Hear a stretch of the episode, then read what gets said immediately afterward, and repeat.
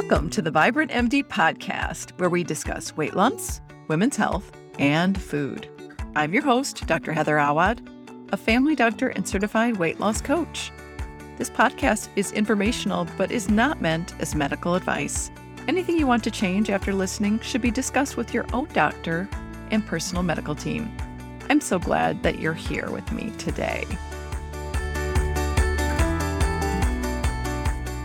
Hello, my vibrant friend. Well, breakfast like a queen. Has anyone been watching Bridgerton?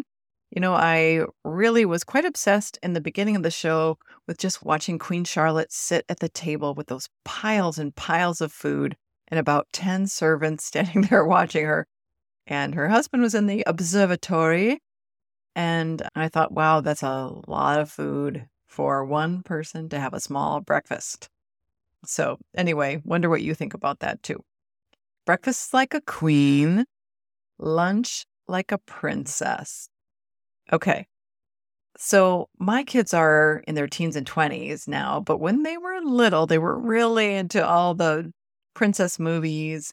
And we had princess dress up clothes. And of course, they had, you know, beads and little necklaces that they wore and little crowns and all the things. You know, I loved it and they were adorable, but there were times when it started to just kind of get on my nerves because, you know, every story was, you know, the mom is dead and, you know, she gives up everything so that she can be with her prince. It was a little over the top sometimes. But I didn't want to take away their fun. So I do remember just you know, when they say, "Don't I look fancy?" just saying, "Yes, you look adorable," and and you know, just being in on what fun they were having. But I would frequently tell them, "Just remember, being a princess is so fun, but when you grow up, you want to be the queen. The queen is in charge." And they they took that seriously, I think. Okay. Breakfast like a queen, lunch like a princess dinner like a pauper. So, this is supposed to be a healthy way to eat. And I, am not going to argue with that at all. And how the formula goes is that you eat a large breakfast, a decent sized lunch, and then a small dinner. This is a great way to be generally healthy and to have a normal weight, and can even be a weight loss strategy. It's a beautiful way to go. Farm families used to kind of eat like this. There'd be the big breakfast for sunup where people would go out and do their chores. And then they had the largest meal of the day midday, right? And a small supper at the end. Dan Buettner describes that some of the people who live in blue zones eat this way.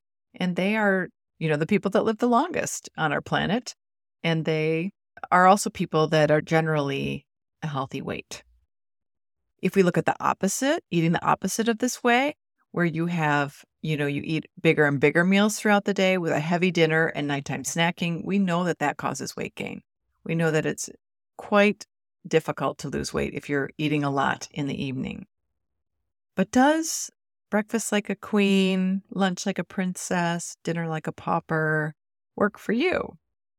Well, worth experimenting with. See if you like it, right? Have the big breakfast, have a really good sized lunch, and have a light dinner or supper with nothing afterwards and see what you think of it. Does it work for you? If you did it for a whole week, could you get used to it? Does your weight change at all when you do this? Of course, you want to still have healthy meals and you want to avoid snacking in between, but this could be worth experimenting with. What if this doesn't work for you? Now, I will tell you that many of my clients are not hungry in the morning at all. So they choose to have an eating window where they have their first meal when they become hungry. And that can work as a healthy eating style for your breakfast. Lunch like a princess. You know, I have a pediatrician client on the East Coast right now, and she noticed that when she has a big lunch, she gets really sleepy in the afternoon. And she has a coworker who is also a woman over 50 who has noticed the same thing that really pushing the amount at lunchtime is not a recipe for a good afternoon of work. She said to me, You know, I wanted to try that. And if only I could take a nap in the afternoon, it might work. Well, you know, mostly people who work in the afternoon are not going to be able to take a nap. So she noticed, and her coworker noticed, that a smallish lunch with some protein, fiber, and healthy fats really set them up to feel energetic for seeing their patients in the afternoon and then on to dinner after that. So you have to kind of just see how things feel in your body. I experimented with this and I think I was intrigued, especially because some of the blue zones eat this way. And what I found was that when I pushed to a bigger lunch, I was still the same amount of hungry at dinner. So my dinner didn't actually shrink. And when I tried to shrink it, then I was hungry in the evening. So that ended up being an experiment that didn't work for me. So I often eat breakfast myself when I first get up because I am often hungry when I first wake up.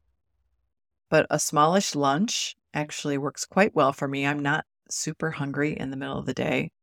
And then dinner is eat a healthy meal, stop when I'm satisfied before I'm full, and and that gets me through the evening and back again to hungry in the morning. So you can definitely look at some ideas that other people have or look at ideas that work for populations and then see does this work for you and your body? You know, in general, pay attention to eating when you are hungry. Are you hungry when you wake up? Are you hungry two hours later in the morning? What is your hunger scale like in midday? And again at dinner. Don't push food on yourself. Eat until you're satisfied. You know, when I was trying this, I wasn't trying to lose weight at the time. So I was pushing lunch and was feeling pretty full at lunchtime with this. And I wouldn't recommend doing that. It doesn't feel good. And if you're listening, you may be either trying to maintain your weight or be on a weight loss journey. So it's not going to serve you for that. It's true that nighttime snacking makes weight loss difficult. And that is something that I would definitely recommend that you work on. And is something we, that we could talk about on another podcast. So, breakfast like a queen, lunch like a princess, dinner like a pauper. Does it work for you? If it does, that's great. It's a good way to go. If it doesn't work for you, you can customize your eating plan to fit your desires, how your body feels, how you feel working in between meals. And I, I want you to take good care of yourself and pay attention to how your own body feels. Because in the end, that will be the best thing. If you feel good, if you feel nourished, if you are eating when you're hungry and stopping when you feel satisfied, and if you get to live at the weight that you want. Thanks so much for listening. If you would like some guidance on your own weight loss journey, please reach out to me. You can find me on LinkedIn, Instagram. Just look under Heather Awad MD, and you'll find me there with some version of that name. Take care, and thanks for spending time with me today.